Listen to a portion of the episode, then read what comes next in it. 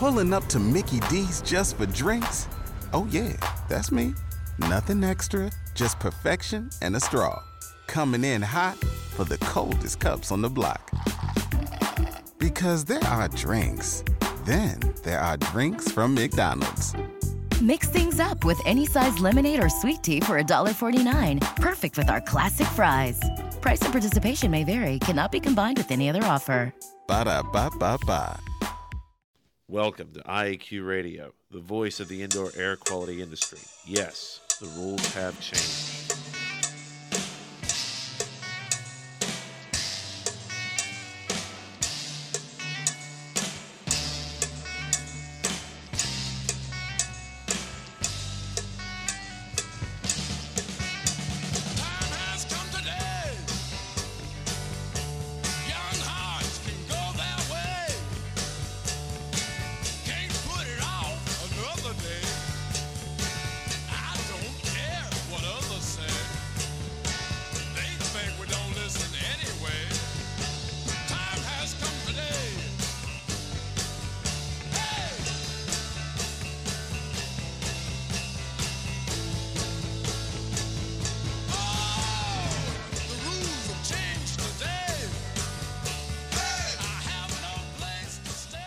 Good day, wherever you're listening from, and welcome to Indoor Air Quality Radio, IAQ Radio. My name is Cliff Zlotnik, or the Z Man, and the cyber jockey Zach Zlotnik and I are doing this week's show from our hotel room in Orlando, Florida. Our co host, Radio Joe Hughes, was teaching courses this week in Charlotte, North Carolina, and is on his way driving home this evening. Today's show is pre recorded on Thursday, November 1st. You can contact me at Cliff Zlotnik, C L I F F Z L O T N I K, at unsmoke.com. You can contact Radio Joe Hughes by emailing to him at joe.hughes. H U G H E S at IAQtraining.com. Today's segments include the microband Trivia Quiz, a situation report on the California wildfires from San Diego. This week's guest is Larry Holder from Belfor USA Group. We would like to thank today's sponsors. Indoor Environment Connections, the newspaper for the IAQ industry. Subscriptions and advertising information available at ieconnections.com. Dri-Eaz Products, providing equipment for drying water damaged homes and buildings. Dri-Eaz is first in drying solutions at dry-eaz.com. Jon-Don Products, where restoration and abatement contractors shop at jondon, J-O-N-D-O-N dot com. The Restoration Forum at restorationforum.com. And Unsmoke Systems, innovators in damage repair and loss reduction at unsmoke.com. Unfortunately, you can't contact the show today as today's broadcast has been pre-recorded. We appreciate suggestions. We'll answer your questions and take requests if you simply email us at info at iaqtraining.com. Last but not least, please visit the IAQ Training Institute website for the most current dates for the training you trust at iaqtraining.com.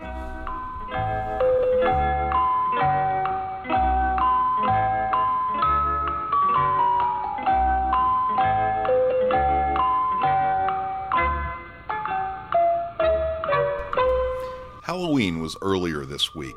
This week's trivia question deals with a superstition.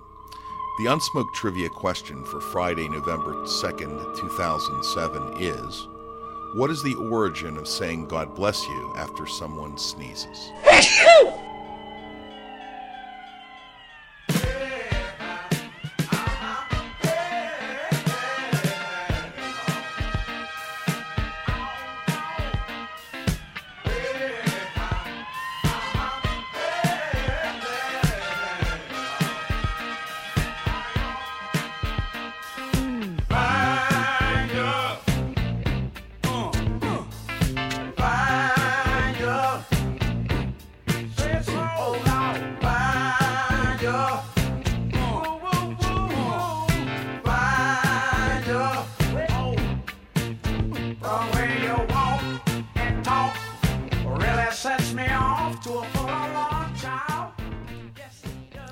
This evening's guest is Larry Holder, CR. Larry Holder is a regional manager of Belfor USA Group. His educational background includes an executive MBA from the University of San Francisco, a BS from Georgia State University, and the Certified Restorer designation from the Restoration Industry Association.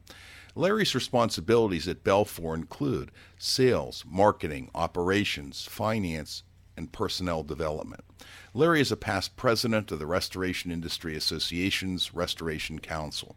He also co authored the Belfor Mold Remediation Guidelines, and he was an IICRC committee member that wrote the Standard and Reference Guide for Professional Mold Remediation, also known as IICRC S520. Larry is a multi state approved continuing education instructor for insurance professionals and the property mitigation and remediation educational speaker to various groups, including civic organizations, government, corporations, property managers, building engineers, and contingency planners. Larry, do we have you on the line? Hi, Cliff. How are you? Well, welcome Yeah. to Indoor Air Quality Radio. Uh, I'm well. How are you? we're doing well. Before we get into the interview today, I, I'd like to make uh, one quick note. We're going to talk about fires today out in California, and the most comprehensive source for, for reference information has been compiled by the Indoor Air Quality Association and is available on their website, www.iaqa.org. Larry, thanks for joining us. Can you please just tell us a little bit of information about Belfor? Yes, Belfor is the world's largest restoration contractor, contracting company. Uh, we're in 27 countries. We have uh, upwards of 4,500 employees, um, and where our headquarters are in Birmingham, Michigan. Wow. Well, Belfor was listed as a contributor to the IAQ wildfire reference document. What sort of information did your organization provide, if you know? Yes, we uh, we, we provided uh, a couple of uh, uh, blocks of information, uh, some pre-incident measures that people could consider uh, in the event that they were uh, thought they might have been in the path of a fire, and then we provided uh, a few tips or or measures uh, for post post incident uh, items that they might consider. Cool. Well, I guess you're my eyes, ears, and nose out in California. You know, what does it look like and, and what does it smell like? Well, it, it uh, they they've had uh, last week. It was uh, uh, after the fires were substantially put out or, or brought under most um, under control.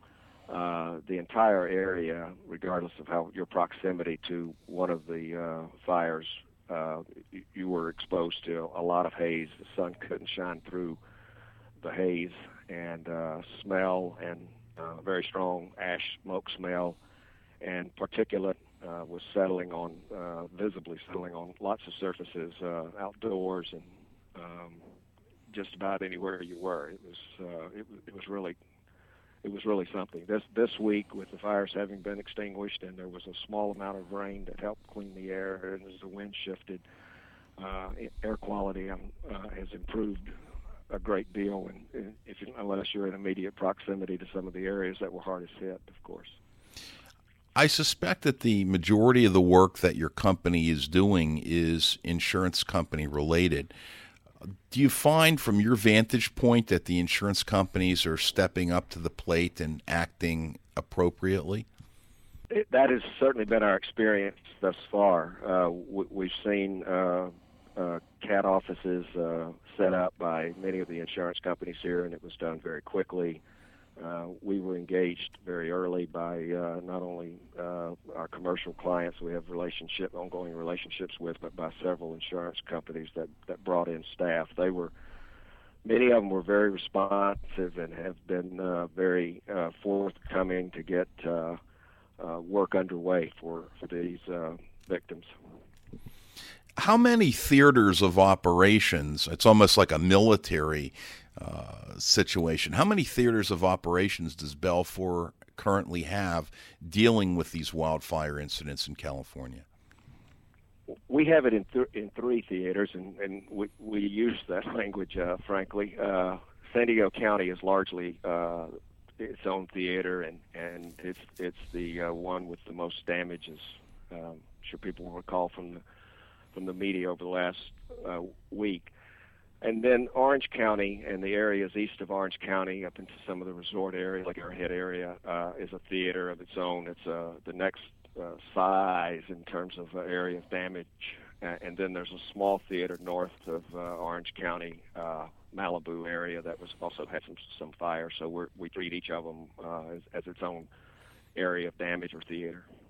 Well, as as you're engaged in one of them, and there there are two other ones, could you speculate? I mean, how many personnel do you have working out there? Would it be dozens? You know, would it be hundreds, thousands? It's not a thousands uh, that we've had to that we've had to deploy at, at, at times, such as some of the uh, hurricanes we we uh, had in the you know, southeastern U.S. in 04 and 05. It, uh, it's certainly in the hundreds and approaching a thousand, and it's it's a network of, uh, of Belfor employees uh, and subcontractors that that are uh, are that are uh, loyal to us and, and have a uh, commitment to uh, respond to these the same way Belfor employees do. Is most of the work that you're doing emergency response initially, and you're going to be doing reconstruction later?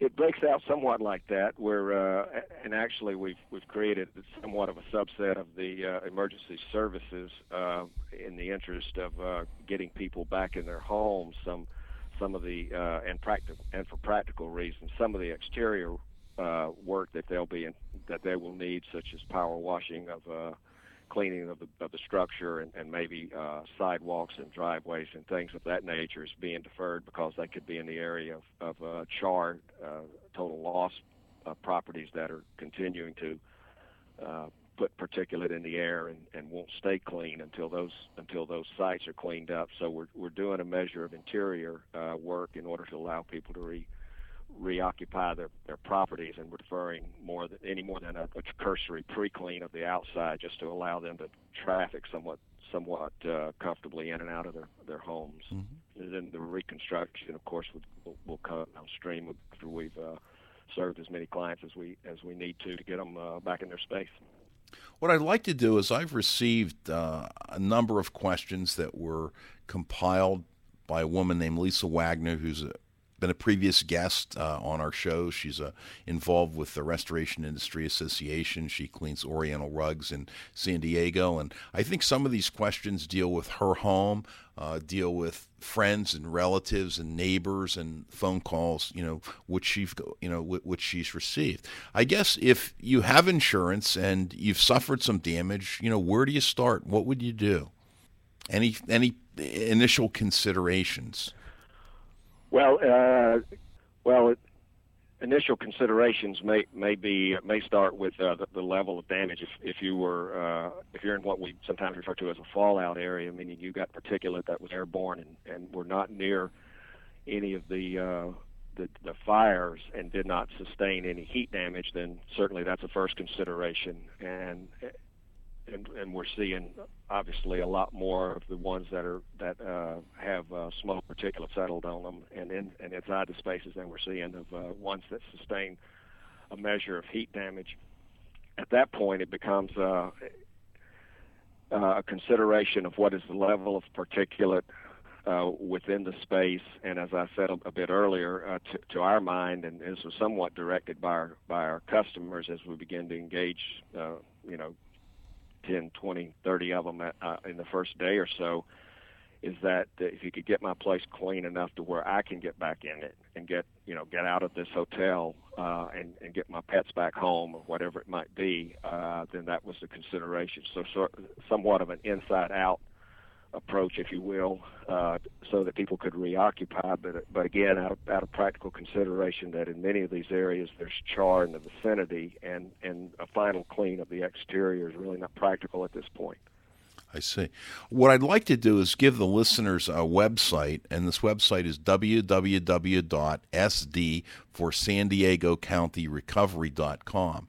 And one important type of information that you can get on that website is some sources where specific documents can be replaced marriage licenses, driver's licenses, deeds, and so on and so forth. Some of those documents might be important.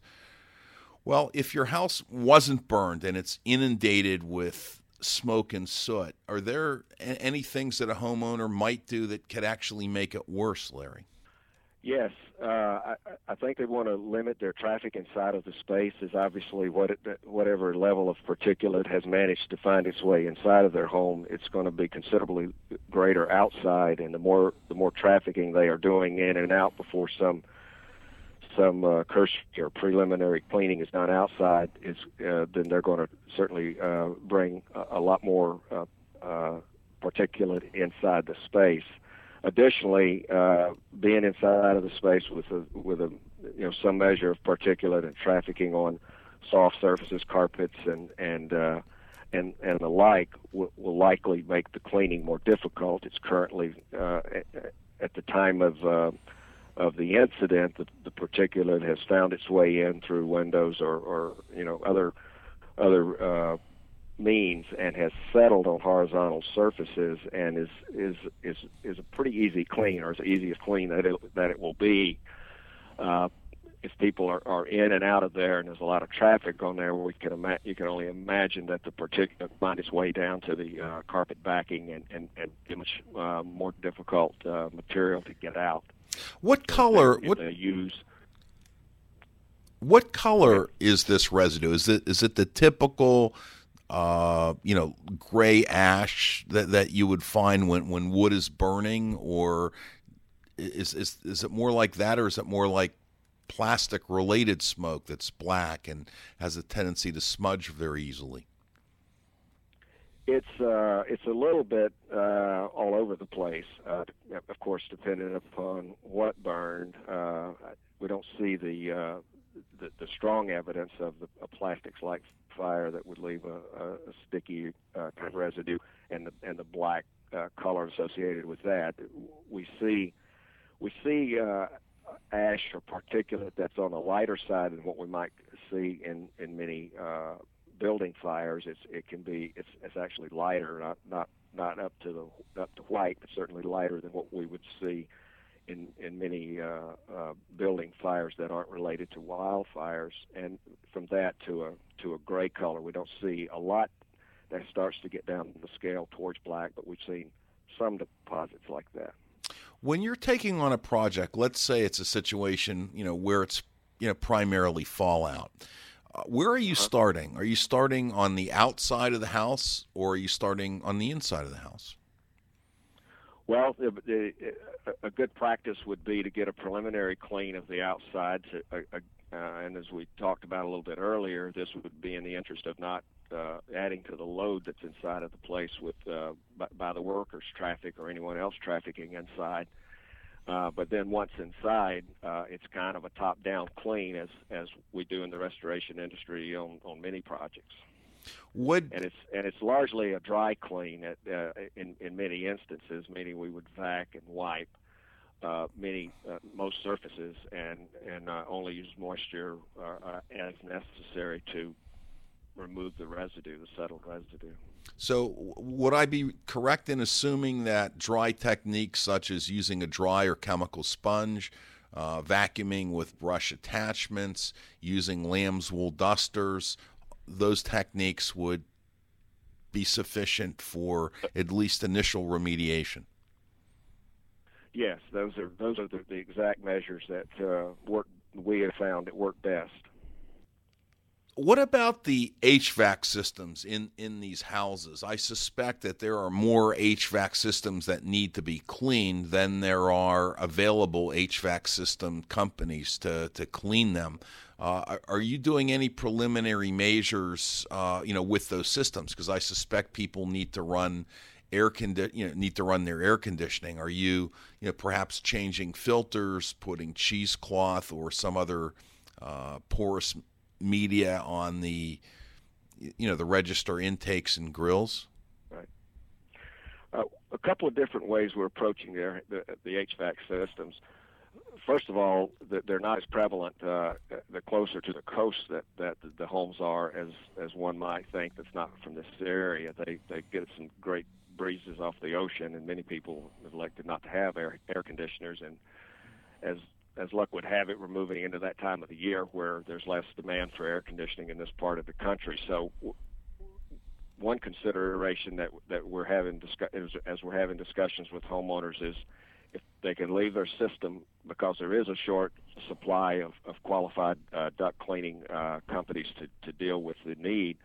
If they can leave their systems off, registers can be covered. They can move back in, and that can become a, a second phase or a subsequent phase of, of work that gets done. Belfor has a uh, a sister company that uh, uh, that does this work, and we've mobilized. Uh, part of our mobilization is to bring in a, a, strong contingent of qualified duct cleaners to uh, address these needs. And so, yes, they're getting they're getting done, but uh, as luck again as luck would have it, not all the systems are needing to be turned on right away, and so people are reoccupying with the understanding that that'll come as a as a subsequent service. Uh, uh, you know, somewhat removed in time from the initial remediation. Got a question for you in terms of recontamination. Um, you know, I guess you've got winds that are blowing. You got these Santa Ana winds. I mean, are you finding that you know you clean a house today and a couple of days later it gets recontaminated on the outside or on the inside because the you know the winds are changing direction?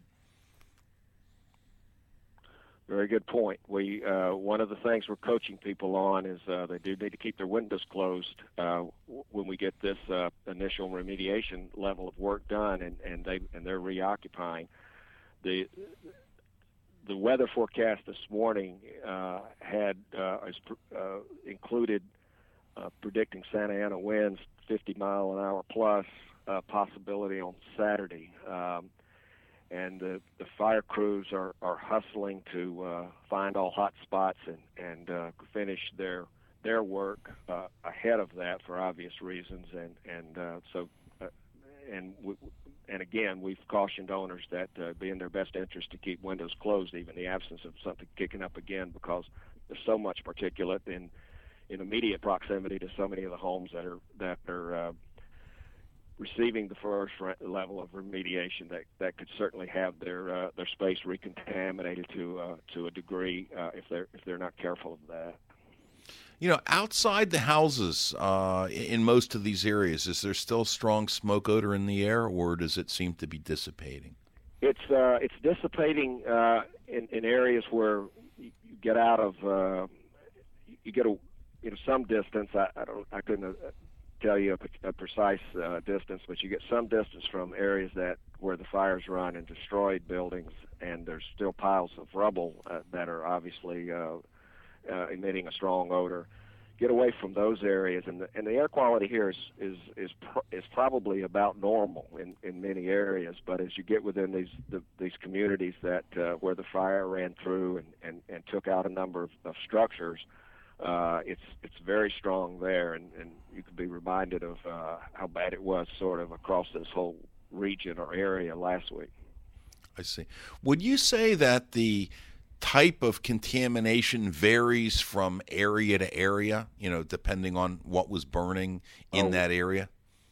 Oh, absolutely, absolutely. Uh, we, you know, and, and certainly the color of the particulate and the, and, the uh, and whether it is uh, uh, a, a wetter or drier material that's that's uh, residue that's left behind gives us some clue of the many things that have burned, and we're seeing some variance in that. And I, I think any any attempts to sort of profile or or, or say that, that there's a typical type of uh, of uh, profile to the part to the residue that's been left behind with this would would uh, would be difficult because I think it changes a great deal depending on obviously what burned, but in what area that, that there were fires. There there were fires a lot in in a lot of residential areas, but there were other areas affected too, and it certainly changes uh, as as you as you move around to different uh, areas that that uh, experience the fires. W- would you agree that if we were to take either a swab, sam- you know, wipe sample or an air sample, that that would only be like a photograph, like a you know, like one photograph at you know one millisecond at one place at, at one time? It, it certainly would. I think it would. It wouldn't be of any greater value than that. It it it, it might be fairly typical within a few hundred yards radius or, or something in a in a given area, but uh, I I, don't th- I think it would be more like a photograph than not. I don't. I think it would be a snapshot of one area and, and, and not of much value in in terms of uh, determine uh, of of extrapolating from that or, or judging from that that this was a, that this was typical of what we have in, in any given theater. In in your particular theater, do you have any requirements or recommendations for the personal protective equipment that your crews uh, are wearing? Wearing respiratory protection, uh, and uh, we're wearing uh, eye protection, um, and we're wearing gloves, and, and the, the gloves are, are less about PPE than the uh, safe handling of uh, some of the solutions that might be used in the cleanup and and uh, the handling of people's personal property. But respiratory protection and eye protection. Okay. Are, are you wearing you know respiratory protection with cartridges on them, or are you just wearing like a you know like a P100 you know high efficiency dust mask? Or both. Yeah, it's a high efficiency dust mask for this. We haven't elevated it to a to the to the cartridge level. We haven't we've uh, we, we've seen a couple of projects uh, that we're that we believe we'll be doing that have uh, a very uh, thick coating of particulate in them, uh, measurable. Maybe maybe there's an eighth of an inch or more on, on a majority of the surfaces. In those instances, we'll we'll uh, raise the PPE bar, if you will, to uh, to respirators that are equipped with cartridges. I'd like to just make a little comment really on air purifiers. We, we get a lot of questions on air purifiers, and there are different types of air purifiers. Some okay. uh, utilize filters such as HEPA, and those HEPA filters uh, would probably be ideal and what both of us would recommend for these types of situations. There are other types of air cleaners which emit ozone and ozone for you know some of our listeners may or may not know it's a gas uh, it can create uh, some health effects with people that may have respiratory problems such as asthma, and we really would not recommend ozone machines being used for air purification following uh, this type of event. And I think that a consumer uh, really should utilize equipment that uses filtration as opposed to some sort of electronic method for removing particulate. Okay. Certainly, I would agree with that. All right. Um, let's see.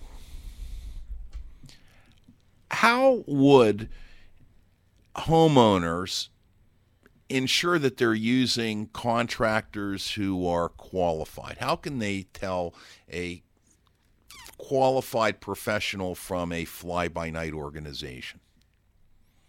Any hints on that?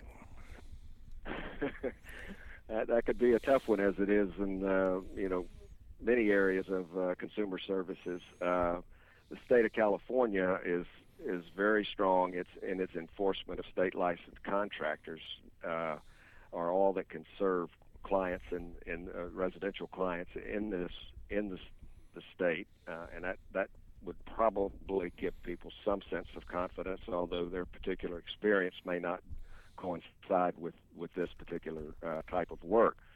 Uh, the uh, the IICRC has a, a, member website that, that people could look on to uh, to uh, identify contractors that have that have uh, that are registered firms with the IICRC, which would would tell would give people companies that have availed themselves to some of the training that's related with doing this work correctly, and and uh, not not that it not that it, we know what kind of companies they are, but we we have some sense of what kind of work that they've uh, availed themselves, what kind of training they've availed themselves to relative to the work. You know, and then and then their their their insurance companies often are are uh, have relationships with contractors, and and I think some some will uh, trust that they'll get a, uh, a, a solid referral or someone uh, that they can uh, have some confidence in if their insurance company recommends them. And we found too that we go into an, into a community. Obviously, where there's multiple houses within a, within one development or one community that's been affected, and uh, the word of, the old word of mouth works pretty good. If you if if a contractor is working on your neighbor's home and he's satisfied, and you know that that goes a long way towards uh, towards the helping the, the that neighbor make a decision about who he might use. You know, would it be recommended that you know you mentioned California, and I know that there's a lot of licensing that goes on there. So I guess asking to see someone's business license and contractor license, possibly asking for some references, and I would suspect recent references.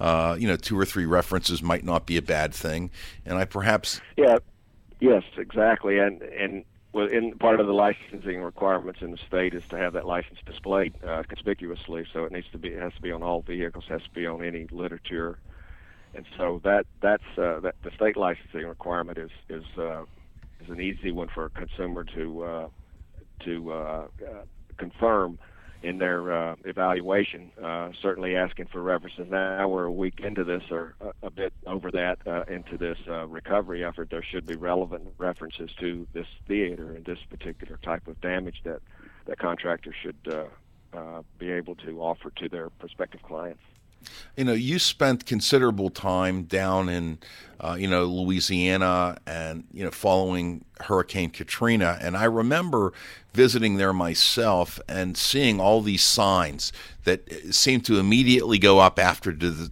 after the disaster, you know, tree cutting, uh, mold remediation, uh, so on and so forth. Is this the same thing in California? There's signs all over the place with, you know, phone numbers and, you know, people offering services? We're not seeing it uh, like we did post Katrina uh, just yet, and and uh, again, the, the state has is out in force, and they've had a uh, a presence in some of these communities, like the Red Cross, if you will, com- communicating information to owners uh, with literature, with signs that they've posted in communities that says uh, you don't use every contractor that works in the state of California must be licensed. It's, so they've got quite a vigorous campaign to deter those that might come in and and and not be uh, state licensed. Uh, but of those that you know could be doing this aggressive kind of advertising that you're describing. We haven't seen that yet, but it, it took a few, it took a bit of time after Katrina for it to start showing up as well. You know, certainly in your long career in disaster restoration, uh, you've certainly done more things right than you've done wrong, and we all make mistakes. And you know, I, have told students in classes that my company's made three or four million dollars of mistakes, you know, over the years. And would you agree with this statement that fire damage repair is a skill acquired by training and enhanced by practice and experience? That's a pretty good description, Cliff. I I, I certainly would agree.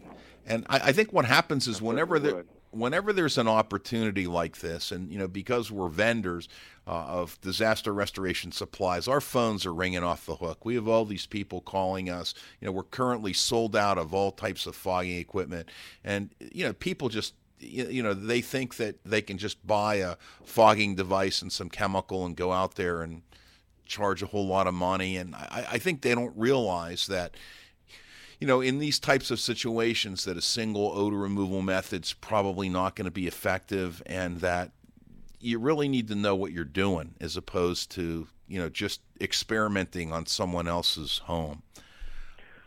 I, I agree with you entirely. We've uh, we we anticipate that uh, over the course of uh, the next few weeks, as uh, people who have hired uh, lesser qualified uh, companies to do the work are going to be calling others to have work corrected that was not done cor- that was not done satisfactorily.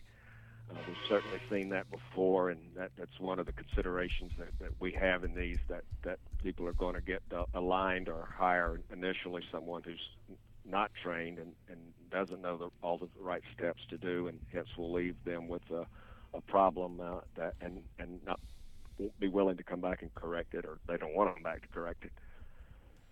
You know, in our normal fire restoration situations that you and I would uh, normally see, you know, typically the smoke residue is deposited more on the outside walls, more on the windows, more on the areas where we have temperature change. Is is it significantly different out there now? Yeah, this this doesn't have the heat component in most in many of these, and, and most of what I've I've seen so far uh, that would that would uh, control where the where the residue would accrue. So we're finding a more of a settling kind of uh, uh, would maybe be my best word for it, a more of a settling kind of effect that has it just on every exposed surface. And that you know, and obviously that without the pressurization that's associated with fires that you and I do in uh, uh, other times, you also means it doesn't get into enclosed spaces very much. It's it's sitting on uh, primarily exposed surfaces. You might move uh, a, a pillow or you might move uh, uh, something on a counter, and and it's clean underneath that, and and uh, and and in and in drawers and in closets. So you get some odor to soft goods as you would expect, but uh, as to the settled particulate, it's uh, it's it's different in that it's just primarily on exposed surfaces. I've got a couple of tips that I put together, and it, you know, if you if you want to comment on these or add to them or subtract from them, uh, okay. pl- pl- uh, please do. Uh, one of the things that I would suggest is that you know homeowners can go to the drugstore and get what's called a cosmetic wipe. Women use them to it's a cosmetic sponge. They use them to put on their uh, cosmetics and so on and so forth, and they're generally white. And it's just important that they know where the residue is and where the residue isn't. And by tape, taking that type of wiper and wiping on horizontal surfaces, number one, it should remove the residue, and then visibly they should be able to see it. Uh, I also suggest that for those people that do have HVAC systems, uh, 3M makes an excellent filter. It's called a Filtrete. It might be a good idea to put one of these in uh, on a temporary basis. As far as filtration goes, we think it's important. And uh, if you have a lot of particulate in your house, particularly if you have you know health issues, asthma, respiratory problems, it might not be a bad idea to buy or rent uh, an air cleaner that has uh, HEPA filtration.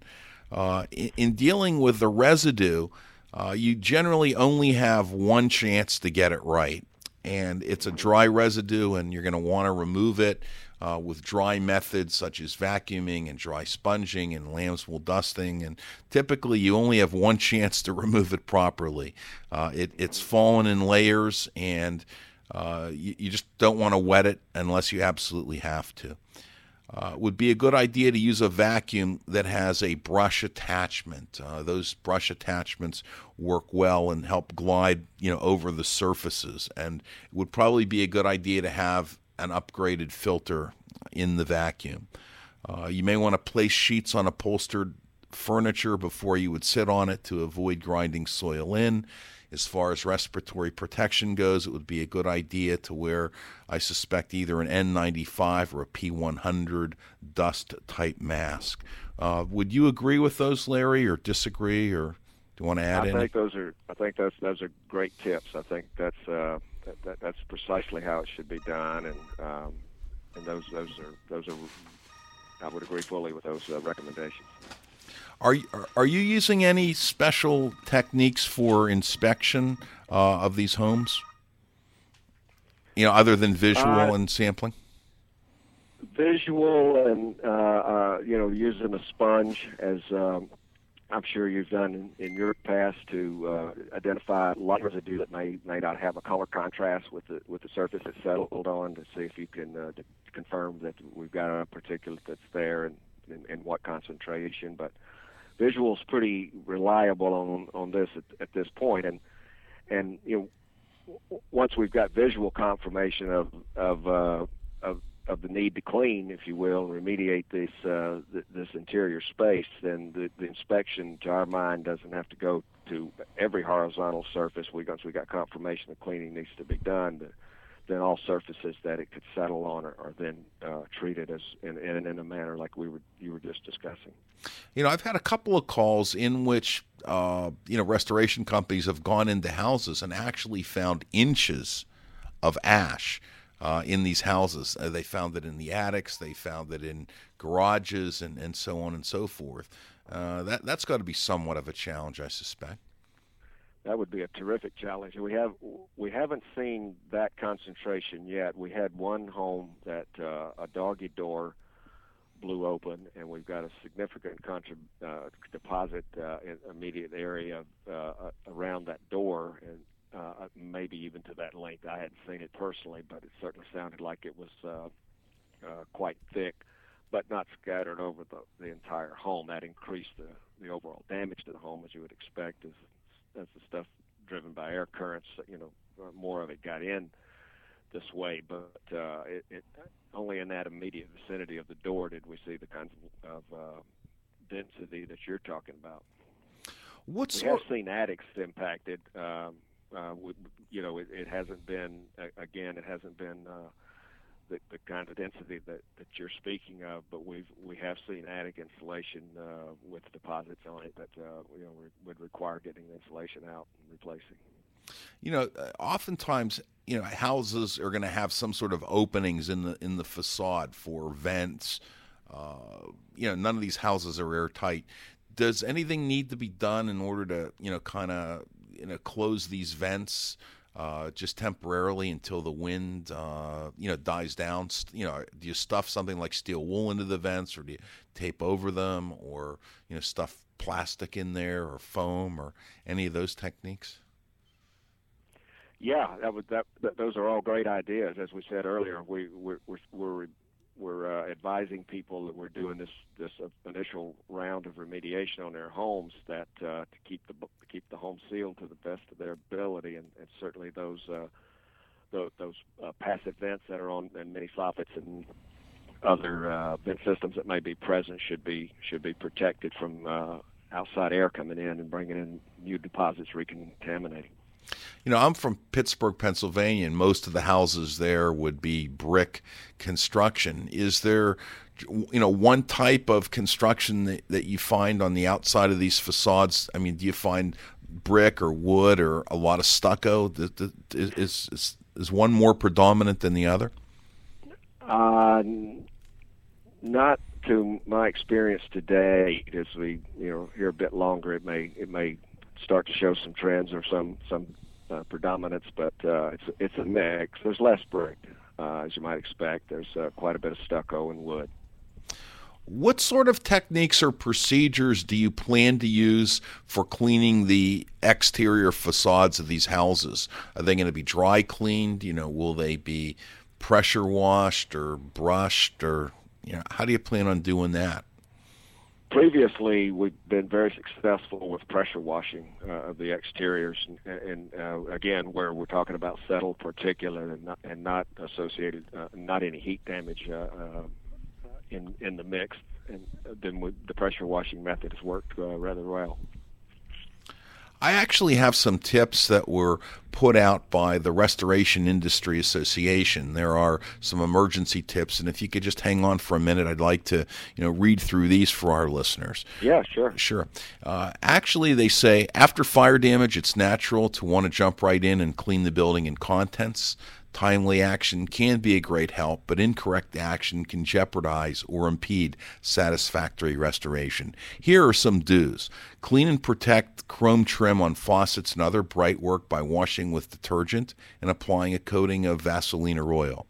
Blow off or brush vacuum loose particulate from upholstery, draperies, and carpeting. Open windows for ventilation if weather permits, and the and uh, the Santa Anas are blown in the other direction, I guess. Uh, empty refrigerators and freezers if the electricity is shut off and prop doors open with a rolled towel or newspaper to allow air circulation. Remove pets to a clean environment if heavy fire residues are present.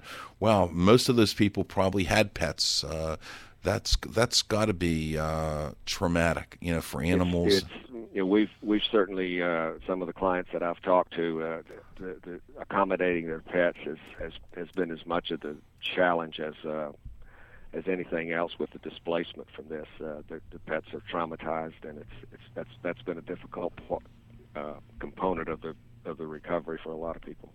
Uh, another tip they have is send a sample group of garments for cleaning and deodorization in order to observe the results. And re- uh, retain a contractor to board up open windows, roofs, or other penetrations in order to prevent additional damage. Those were the do's, and here are a few do nots. Do not wipe or attempt to wash fire residues from walls, ceilings, or other absorbent surfaces. Do not use carpeting or upholstered furniture impacted by heavy residues or debris. Do not use food items or canned goods exposed to heat. And turn on computers, TVs, stereos, or other electrical appliances until they have been cleaned and checked. So there's some good tips there from the Restoration Industry uh, Association. Right. Uh, Larry, um, are there any questions that I didn't ask you that you think I should ask? Is there anything that we didn't talk about in the interview? Um, I, I guess I, I briefly mentioned uh, the involvement of attics in this, and you touched on it a bit, and and uh, I, I guess that's an area that people should be mindful of that they may miss in the in the in the presence of a lot of particulate settled in their home and dealing with what they see and in damaged areas that they don't go to very often and may uh, continue to emit a pretty small strong smoke odor. They just want to might want to be mindful that that uh, where there are vents, and there are in most homes, for, as you said, they're not airtight. That uh, if if the winds were up, you could certainly have uh, qu- uh, some significant residue in those areas.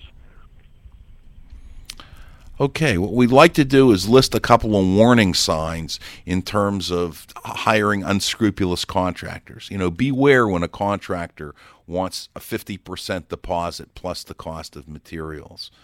Uh, you know, beware when a contractor wants to act as the homeowner's agent in representing them to FEMA or to the insurance company.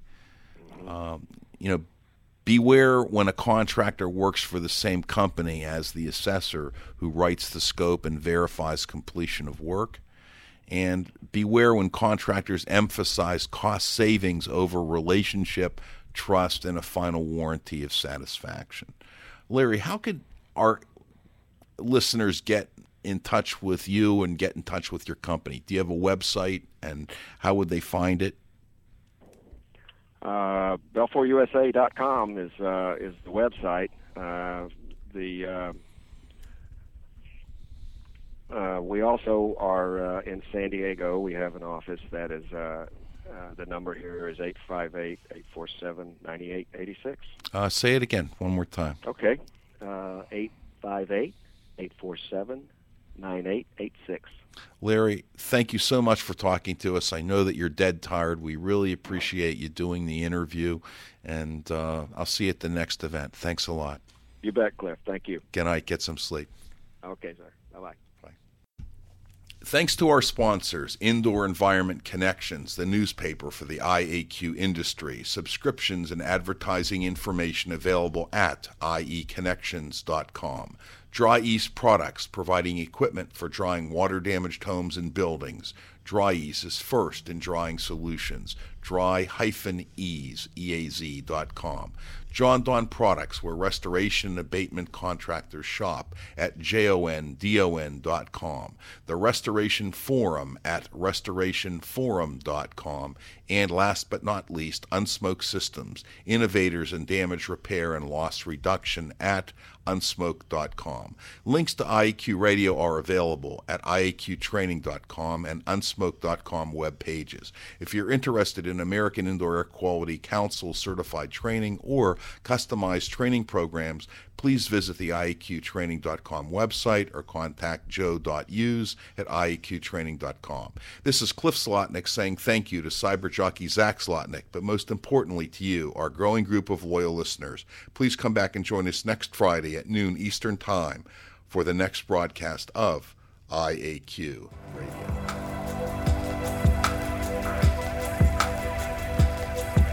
This has been another IAQ radio production.